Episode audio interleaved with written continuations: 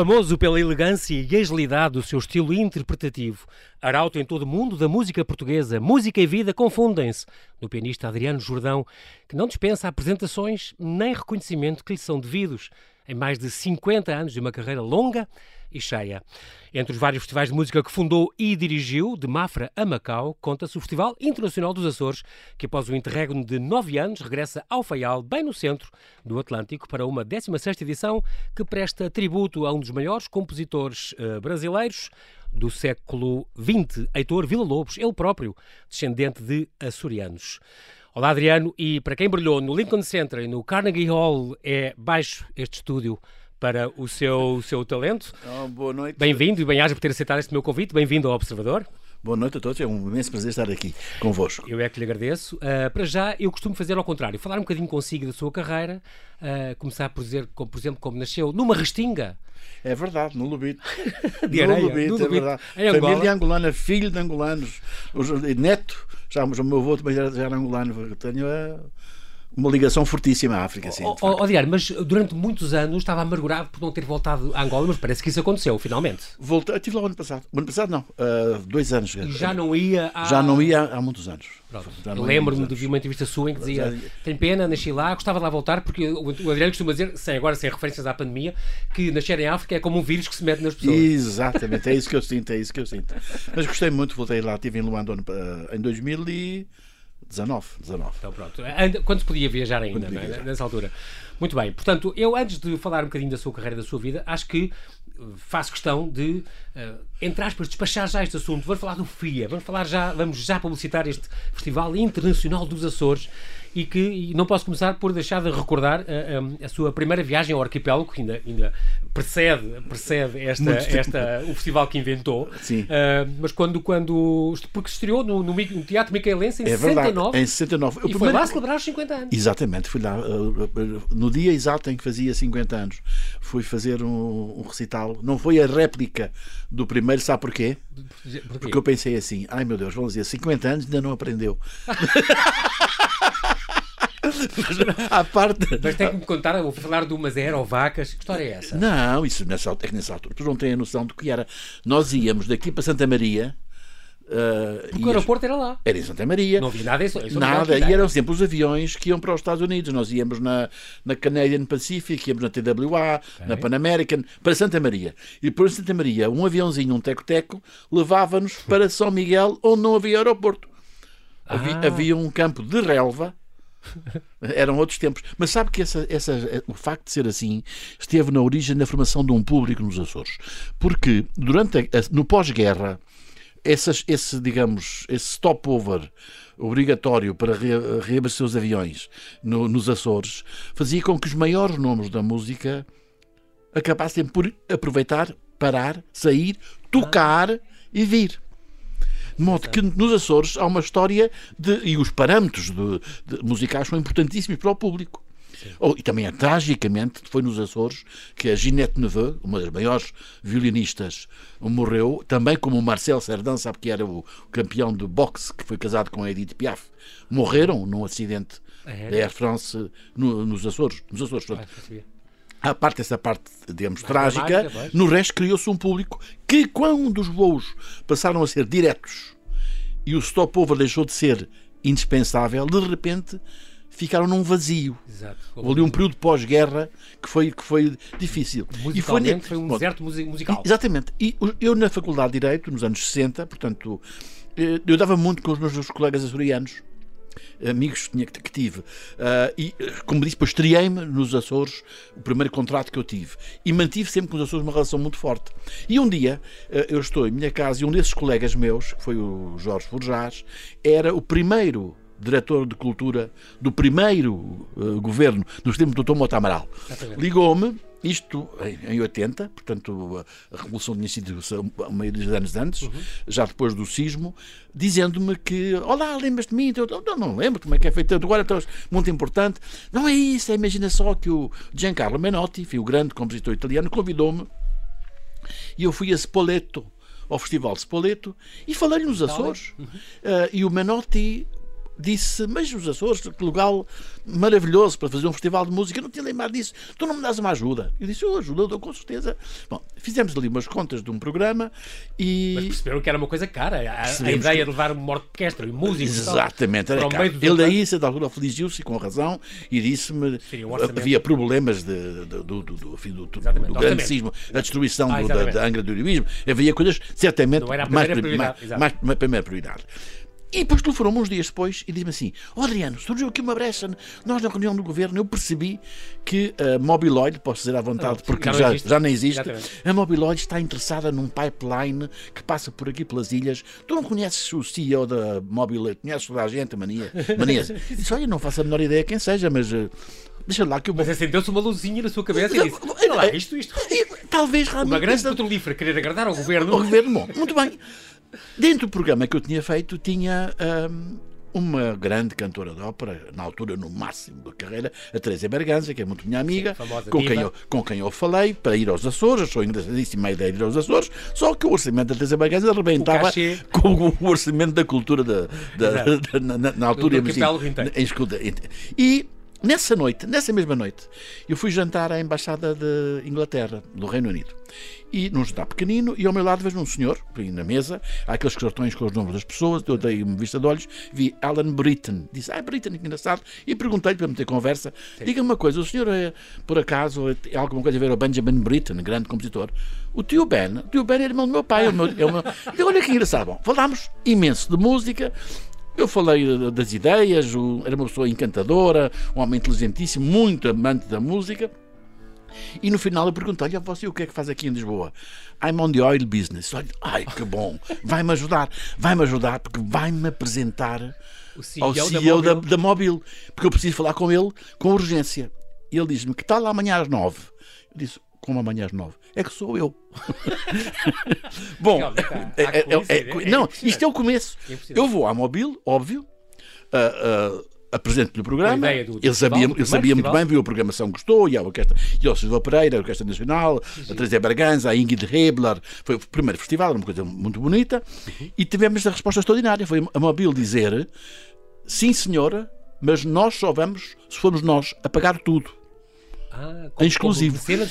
Exatamente, eu fiquei surpreendido, nunca pensei que fosse. Liguei para o Jorge Forjaz, que deve ter mandado fazer foguetes, que disse, e fez um festival maravilhoso, aliás com outra história deliciosa, porque na altura do pagamento do cachê à Teresa Berganza, e vieram os jatinhos privados dos Estados Unidos com os vice-presidents e as senhoras e tudo, está a ver, o gente daquilo, sim. Bom, pediram-me se ela aceitava que lhe dessem um cheque, daqueles cheques grandes, que eu pensei, ela não vai deixar.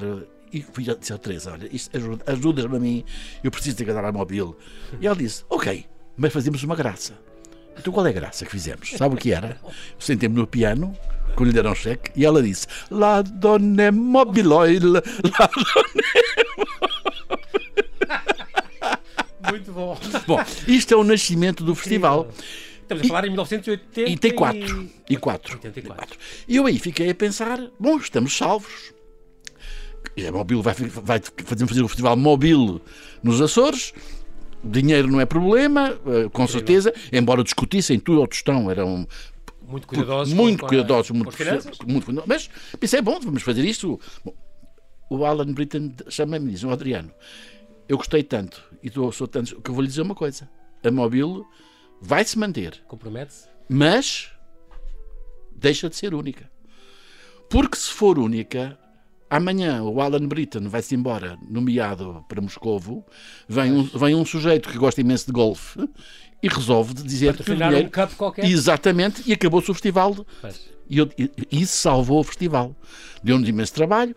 E no ano seguinte... arranjaram outros patrocinadores. Fomos para os Estados Unidos, com a ajuda da Fundação Luso-Americana. Havia um espírito também, a um lado, digamos, americano, uma ligação americana fortíssima. Claro. Fizemos um fundraising tour nos Estados Unidos. Portanto, depois entraram patrocínios. Veio a orquestra de Boston. A pessoa não tem a noção. Veio a orquestra de Boston, quer dizer... pago pelo Banco Boston aos Açores. Boston, qualquer viagem, chegou a tocar também no Lincoln Center. No Lincoln Center, exatamente. É, deve ser assim um ponto alto. É. Bom, assim, também com histórias engraçadas. Sabe, esse concerto foi engraçadíssimo. Nessa altura, quando eu toquei lá o concerto de Ravel, do Sol, e o nosso embaixador era... em Washington, o embaixador Leonardo Matias, que veio de propósito de Washington a Nova Iorque para o meu concerto. Por acaso estava em Nova Iorque o Dr. Mário Soares, que era primeiro-ministro na altura? Primeiro-ministro, antes da altura, talvez, primeiro-ministro. E não é que quando eu entro na sala, não sei se conhece a sala, a doutora Maria de Jesus, minha querida amiga, porque tenho imensas saudades, vem com um fato igual ao da embaixatriz, ambos comprados na mesma loja. Embaixatriz Isabel paraquedista, exatamente. Vêm as duas não igual, não é possível. E eu... Elas ligam muito a essa coisa. Ligaram-me isso. Então, entre ali a correr, entre a porta da rua, eu estava no camarim, não dava por isso. Foi a minha mulher, depois contou. Entre a porta da rua e o camarim, iam trocando uns lenços para disfarçar, senão parecia um galheteiro. Está a ver? Duas iguais, a carreira está nos... coincidências, exatamente, é que isso pode acontecer. Mas enfim, isso é o Lincoln Center. Estamos a falar então deste festival que depois, em 84, começou, teve suspenso 9 anos. Mais de 9 anos. Mais de 9 anos. Foi porque teve suspenso quando eu fui para o Brasil, nomeado Conselheiro Cultural. Daí era impossível, não podia. Para o Brasil, aliás, em Brasília, onde depois foi condecorado. É preciso dizer isso. Depois vai então retomar, era para que retomar já o ano passado, mas com a pandemia não deixou. Exatamente. E então voltamos para a 16ª edição. E aí eu intervim, porque o grupo, que são um grupo de jovens cheios de janica e de sangue na guelva, que me dá imenso gozo ver, que pegaram nisto, eles queriam pegar no festival no estado em que estava no 15º. E eu disse, calma, vamos recomeçar. Não temos uma Mobil que nos ajuda, infelizmente. O problema é mesmo começar, vamos focar numa ilha para começar, porque a logística era tão complicada no final, em que os músicos estavam uns na Graciosa, outros no São Jorge, outros no Pico, eu disse, vamos com calma.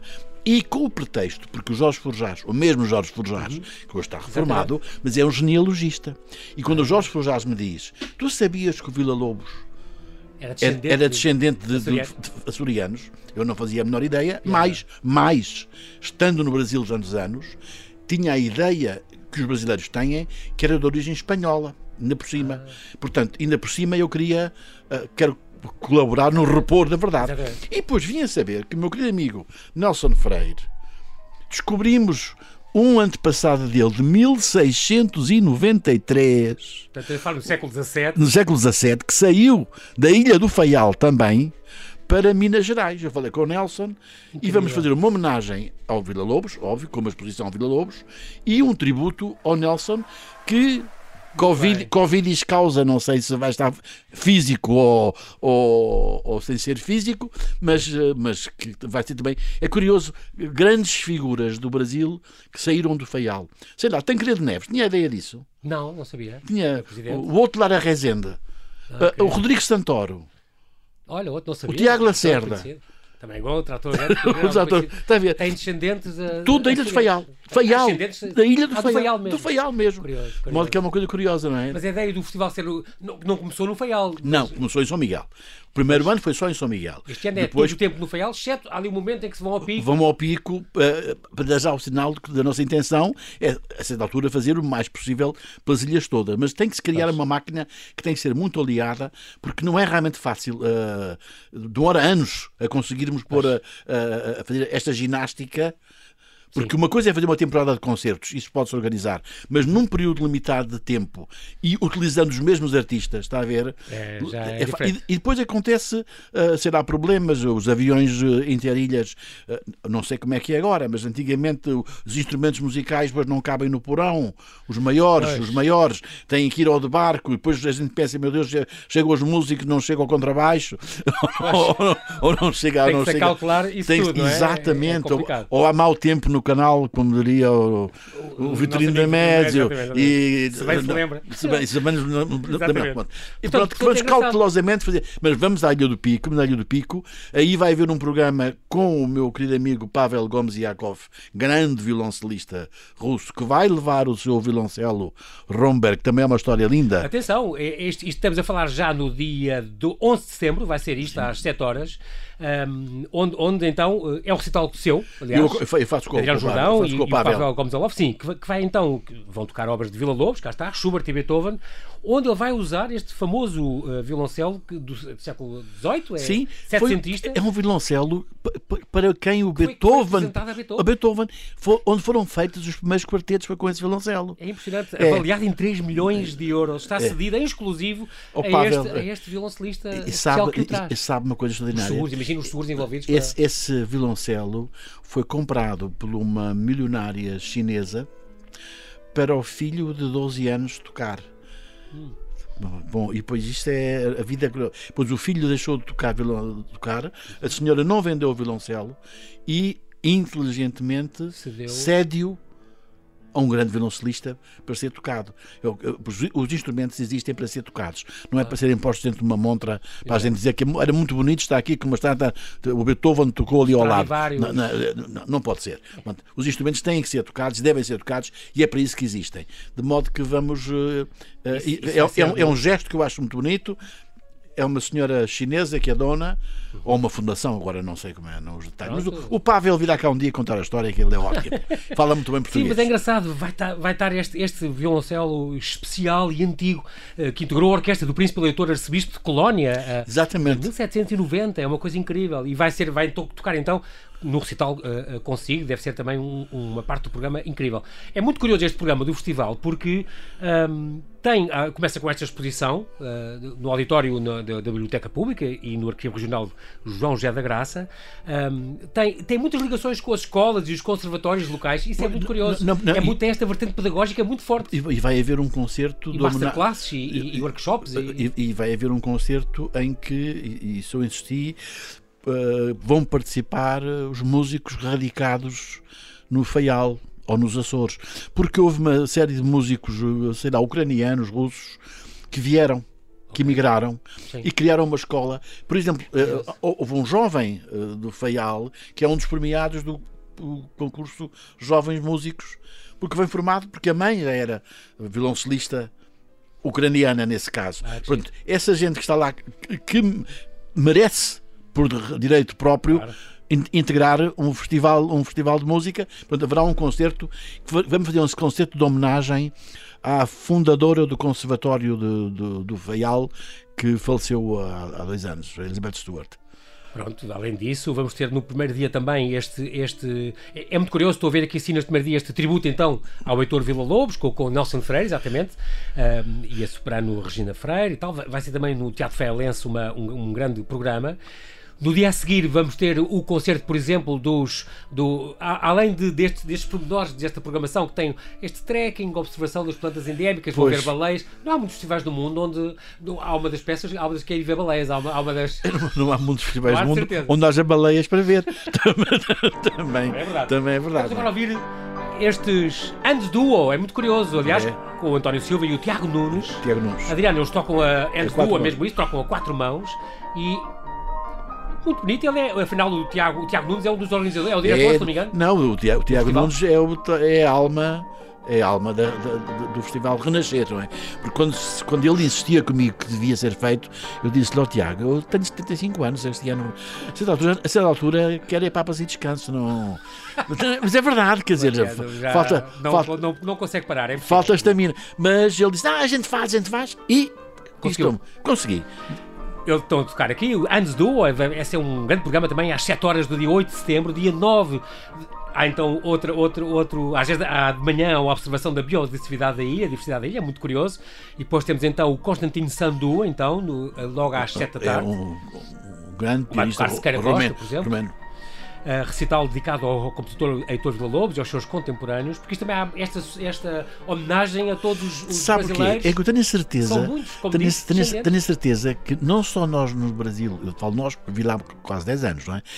Não se tem a noção que Villa-Lobos é de origem faialense, como tenho a certeza que há primos do Heitor Villa-Lobos que não fazem ideia nenhuma quem é o Villa-Lobos. Percebe? Também vai haver localmente, penso eu, vai ser uma experiência engraçada, não é? Depois, no dia 10 de setembro, tem uma masterclass de piano, depois tem um trilho pela ilha com um guia local, muito bem, há uma conferência a seguir, o Jorge Forjaz, cá está. Justamente vai contar as ligações, caminhos cruzados entre o Brasil e os Açores, cá está, aí vai fazer um levantamento, vai ser uma coisa curiosa de ouvir. 11 de setembro, então, há uma coisa também ligada às crianças, que é muito curioso, então, um concerto documentado. Com a Luísa Tender, sim. Luísa Tender, depois há um concerto do guitarrista Tifus Isfan. Portanto, o seu recital às 7 da tarde, onde toca então o Pavel a tocar o famoso violoncelo Romberg.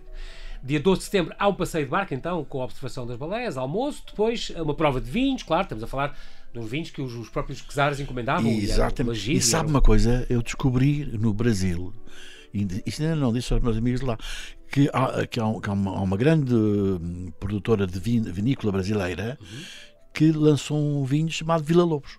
Ah, que homenagem. E ainda vou ver se consigo juntar esse vinho brasileiro. E, portanto, o recital dedicado à música russa, engraçado, vai ser então no dia 12 de setembro às 7, os vinhos, dadas as ligações históricas dos vinhos do Pico com a corte dos czares, no fim, claro, faz uma prova de vinhos com o lagido e aqueles vinhos especiais dali. Aliás, é uma paisagem património da humanidade, uma coisa maravilhosa. Dia 13 de setembro há um masterclass de violoncelo com o Pavel. Cá está, deve ser uma oportunidade também incrível. Às 7 da tarde há o tal homenagem a Elizabeth Stewart, portanto, a primeira diretora do Conservatório Regional do Faial. E no último dia, então, neste 14 de setembro, então, há uma masterclass de música de câmara consigo para os alunos do Conservatório Regional do Faial. Exatamente. E há, pois, então, o encerramento. É um programa cheio e muito variado. Pois, o encerramento é com uma grande pianista russa, minha amiga, que é uma das maiores virtuosas do piano que eu conheço. Vai ser um programa... A Cristina Miller? Nesse género é extraordinário e é um género também que escolheu bem, então, para fechar. Não sabe o que é, não é isso, é assim, um programador de um festival não pode querer fazer um festival para ele próprio gostar muito e achar que é muito lindo e que é muito bom. Tenho que pensar no público que vai ouvir, não é? Portanto, eu sei que no repertório de piano, o repertório de grande virtuosidade atrai muita gente. Há um lado circense que as pessoas gostam. Aquilo é muito difícil, não é? Bom, eu às vezes acho que é melhor ir ao circo do que ao concerto, mas em alguns dos casos, de alguns pianistas. Mas a Cristina tem tão bom gosto e é tão bonita, não sei se viu a fotografia, é tão bonita ainda por cima. Sim, lindíssima. É uma mulher lindíssima. A Preto e Branco está com ela. É uma mulher lindíssima. Pronto, isso é um encerramento, digamos, é o máximo da concessão da que eu posso. Exatamente. Também. É um programa para que as pessoas digam queremos mais para o ano que vem. Queremos mais para o ano que vem. Mas você falou aí do paralelismo de atividades. Eu tenho uma história durante um festival. Um dia a grande cantora Lela Kuberly estava comigo no Faial, justamente no Faial, e quis ir ao topo do... Não foi do vulcão dos Capelinhos, foi do vulcão ao pé da Horta. Não sei se conhece a Horta também. Bom, sim. E estava enevoado. Eu meto no carro cheio de medo, a encostar o carro, estava com os faróis à parede, digamos, à esquerda, sabendo que à direita havia um precipício. Exatamente. De morte. Bom, muito devagarinho, está a ver a ideia, não é? Sim, até sim. Que se passa para cima das nuvens. Está um céu azul deslumbrante, sons de nuvens, a Ilha do Pico à nossa vista. Na sua majestade, por cima das nuvens? Por cima das nuvens, está a ver? A Lela começa a cantar ali em cima, é uma coisa inacreditável, e de repente, imagine só, há um fenómeno incrível. Então, as nuvens começam a passar por nós, a correr, numa rapidez, e a ser engolidas pelo vulcão, porque o vulcão estava quente. Passam, está a ver? Sim. Desaparecem as nuvens, e começa a chover de baixo para cima. É incrível, é um fenómeno meteorológico mesmo. Extraordinário. Ela chorava, cantava, chorava. É uma coisa. Os Açores têm. É uma epifania, é um momento único. Os Açores têm essa coisa mágica. Os Açores é mágico. Natureza, é verdade. É mágico. É verdade. Aquilo é mágico. Não é? O lado telúrico dos Açores não é uma coisa extraordinária, é uma coisa extraordinária. Isso é uma experiência única. Claro, eu não digo que não se vai repetir com certeza, justamente porque era única, mas é uma experiência extraordinária. Em sua casa havia sempre música. É engraçado porque dos seus 7 irmãos, o Adriano é o segundo rapaz. Sabe muito da minha vida. É o segundo rapaz e o único que ficou mais ligado à música. Mas teve uma mãe, a mãe Raquel era uma mãe herói, ela enviou-o cedíssimo. Meu pai morreu muito cedo. Meu pai morreu com menos de 50 anos tinha. Exatamente, 50 anos tinha, deixou 7 filhos. A sua mãe tinha 39 anos. Menores. A minha mãe foi heroica, foi. Caramba. Foi heróica. Mas da música só ficou mesmo, havia sempre música em sua casa, sempre. Mas só ligado à música. E tenho o meu sobrinho Eduardo, que é ótimo, com quem fiz um programa a 4 mãos. Aliás, agora em março. Este ano, exatamente. Incrível. No Algarve, filho do meu irmão Zé Manuel. Não foi em Portimão? Foi. Filho do meu irmão Zé Manuel. E é ótimo. E é o único sobrinho também é pianista. É mesmo. É ótimo. Que a sua filha não. Mas uma vez disse: não, minha filha nunca ensinaria. Um pai ou assim, um parente muito próximo. Não dá. Não tenho a paciência para. Exatamente. Eu não tenho para os filhos dos outros, quanto mais. Mas este sobrinho compensa isso? Compensa. Ele é ótimo, é um ótimo músico e vamos agora fazer mais coisas em conjunto. Eu gostei muito, vi um vídeo do Adriano com o Eduardo. Com ele. Incrível. Eu tenho remorsos, tenho com franqueza. A minha mãe, enfim, que já não está connosco, mas ia muito ao Brasil e insistia muito para que eu levasse o Eduardo como conselheiro cultural. E eu disse à minha mãe, só se houver um programa em que ele seja inequivocamente o único ou o melhor também cabeça de cartaz para fazer isso, porque senão, se eu tiver escolha, infelizmente, mãe, eu vou escolher um que não se chama Jordão, porque nepotismo é isso mesmo, ainda por cima nepote, está a ver, ainda por cima para italiano.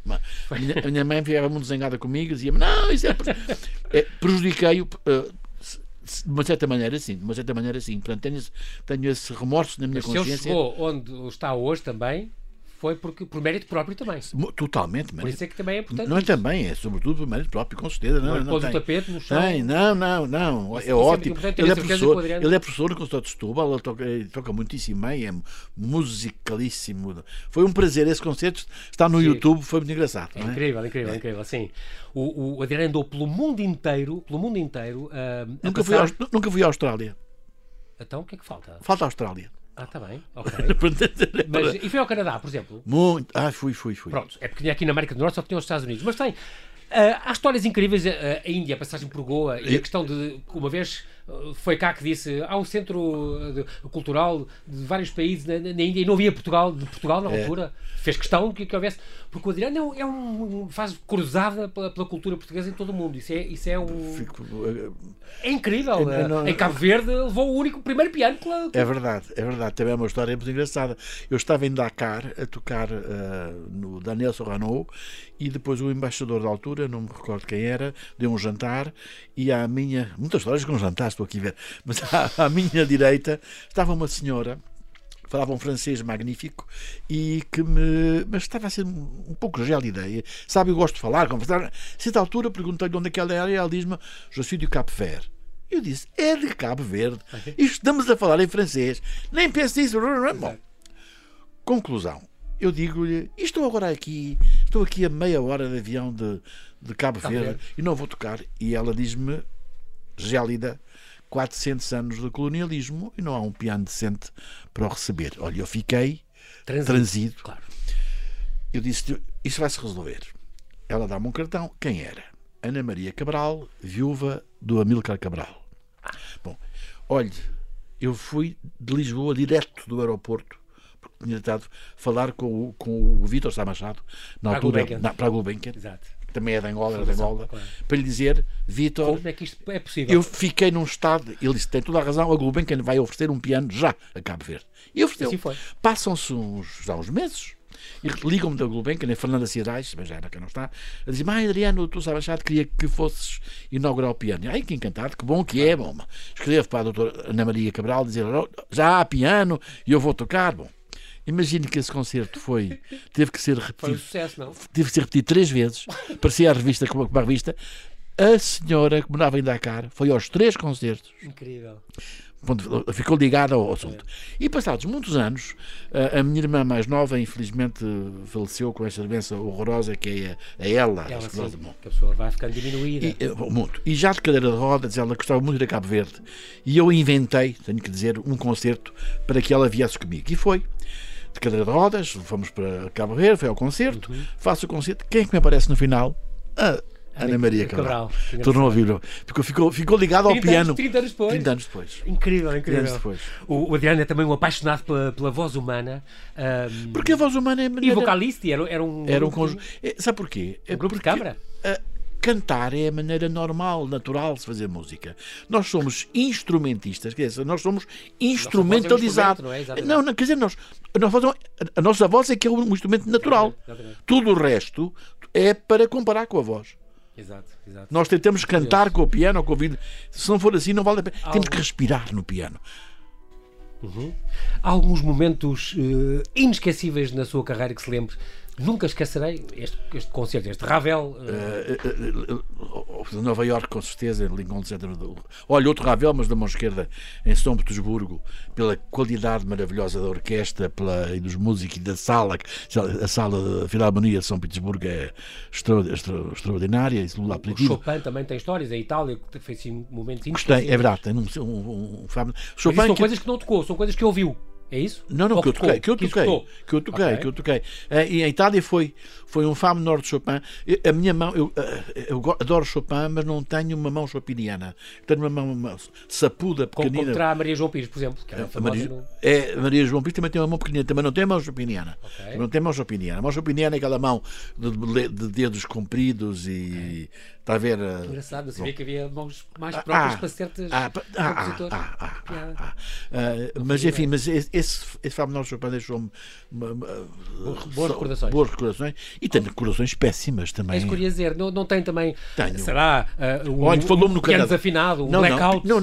Pessoas a tossir todo o tempo? Não. Tenho assim, um concerto em que eu toquei muito mal, em Ottawa, no Canadá.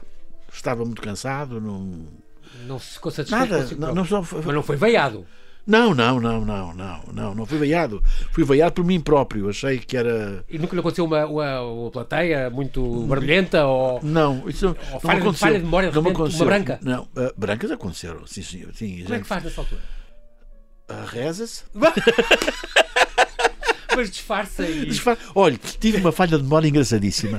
Uma vez, com um concerto que eu toquei imensas vezes, o concerto da mão esquerda de Ravel, toquei muitas vezes, não é? Estava a tocar com o meu amigo, coitadinho, também já não está connosco, Luís António Garcia Navarro.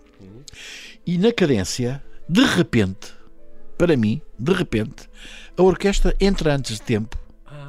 Eu saltei, pensei, esta endoideceu. E pronto, acabou o concerto.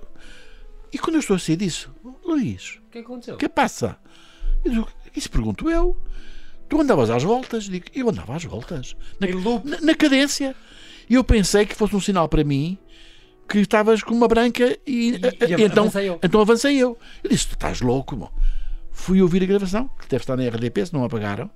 E estava. E eu não dei por isso. Eu estava a duplicar uma frase sistematicamente. Em loop? E ele pensou, ele disse, espera aí, ele está perdido, e manda a orquestra entrar. Pois. Para salvar a situação. Mas já tive falha de memória, mesmo falha de memória. Adriano, estamos a poucos minutos a acabar. Qual foi o melhor elogio que recebeu até hoje? Ai, nossa senhora. Assim, ou um elogio que se lembra, olha, uma coisa que eu adorei ouvir, uma vez vieram ter comigo e disseram... Olha, 2 adjetivos que puseram, uma crítica na Holanda que eu tive que saber o que era, porque eu dizia que era um Tovenaar, e Tovenaar é um mágico. Não disse que deu-me gosto de ler. Uma crítica lindíssima em Bucareste de um dos críticos daqueles que é destrutivos para toda a gente. Sim, como elogio. Fez uma crítica extraordinária que me levantou a moral para os maus momentos. Porque nós sofremos muito, sabe? Eu toquei há dias. Ouviu dizer, ainda hoje, quando chego e vou tocar e tenho um recital marcado, penso, mas porquê é que eu me fui meter nesta coisa? E não pensei isso? Vou correr riscos, porquê? Porquê? Exatamente, eu toquei no sábado em o Concerto de Ré Menor de Mozart, em Coimbra, que toquei imensas vezes. E antes de entrar, eu estou com o maestro, com o Jan Visba, e digo-lhe ao Jan, como é que me passa pela cabeça a ideia? Será que eu sei o concerto? Sabe como é que é? Não é possível. Será que eu sei? Será que não vou esquecer? Será que... Exatamente, passa esse receio. Passa sempre. Foi horrível. É cidadão honorário do Brasil e recebeu a Ordem Soberana de Malta. Foi condecorado oficial da Ordem das Artes e das Letras pelo governo francês. É verdade, isso. Já foi condecorado cá em Portugal também? Não. Isso amargura-o? Não. Absolutamente não? Sabe, não, absolutamente está não. Está a fazer boa figura, que é para não. Não, palavra de honra. Mas não gostava. Gostava, quer dizer, uma pessoa gosta que claro, claro, que é reconhecido. Não, mas não. É assim, não sei quem era o político que dizia que as condecorações não se esperam, não se pedem e, sobretudo, não se usam. Mas há uma coisa, não quero acabar nesta nota, mas há uma coisa que é verdade. Ainda agora, Adriano, foi o Estado da Nação e... Nem sequer uma única vez. É verdade, isso reparei ontem. Reparou? Não houve uma vez a palavra cultura. A cultura sofreu imenso com a pandemia. Pelo menos por respeito aos meus colegas. Portanto, eu não estou a morrer. Artistas e músicos. Exatamente, que eu sei que estão em situações horrorosas. Uma palavra. Não houve uma palavra sobre a cultura.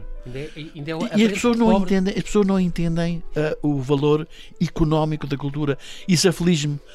Sabe que eu penso muitas vezes, o facto de ser formado em Direito, que foi por razões que não têm a ver com a... Na altura, para mim, foi um esforço e um sacrifício, mas fez-me bem porque me deu uma certa disciplina, uma certa mental, uma certa organização, maneira de pensar, que me tira somente da música pura.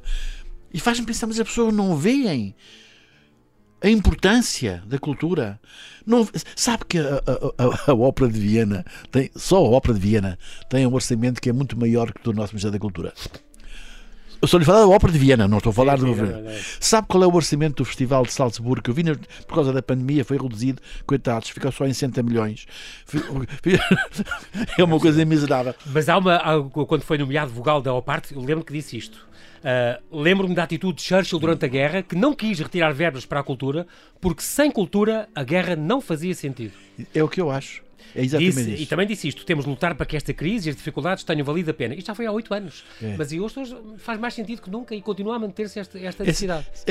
Eu tenho que dizer, há muita ignorância, sabe? Isso simplesmente é triste.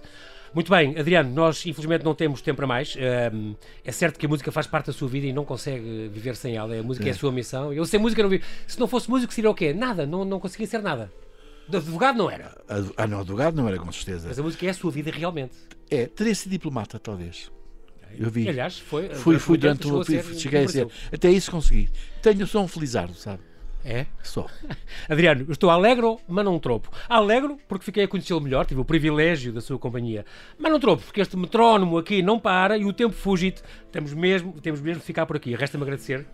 Bem-aja pela sua disponibilidade em falar ao Observador. Oxalá continue a presentear-nos com o seu talento e a espalhar a nossa cultura por esse mundo fora, que eu sei que o Adriano é a sua cruzada em Malaca e na Goa e agora, em breve, aquela semana inteira de 7 a 14 vai ser no Faial. Antes disso, ainda vou para Belgrado, ainda vou para Itália, para Roma, ainda tenho... E 14 de setembro também. Graças a Deus, muito que fazer. Muito que fazer, ainda bem, isso é muito bom sinal. Continua a presentear-nos então com o seu talento e espalhar desta cultura por esse mundo com a excelência e com o empenho que já nos habituou. Muito obrigado. Obrigado, eu. Até breve. Até breve.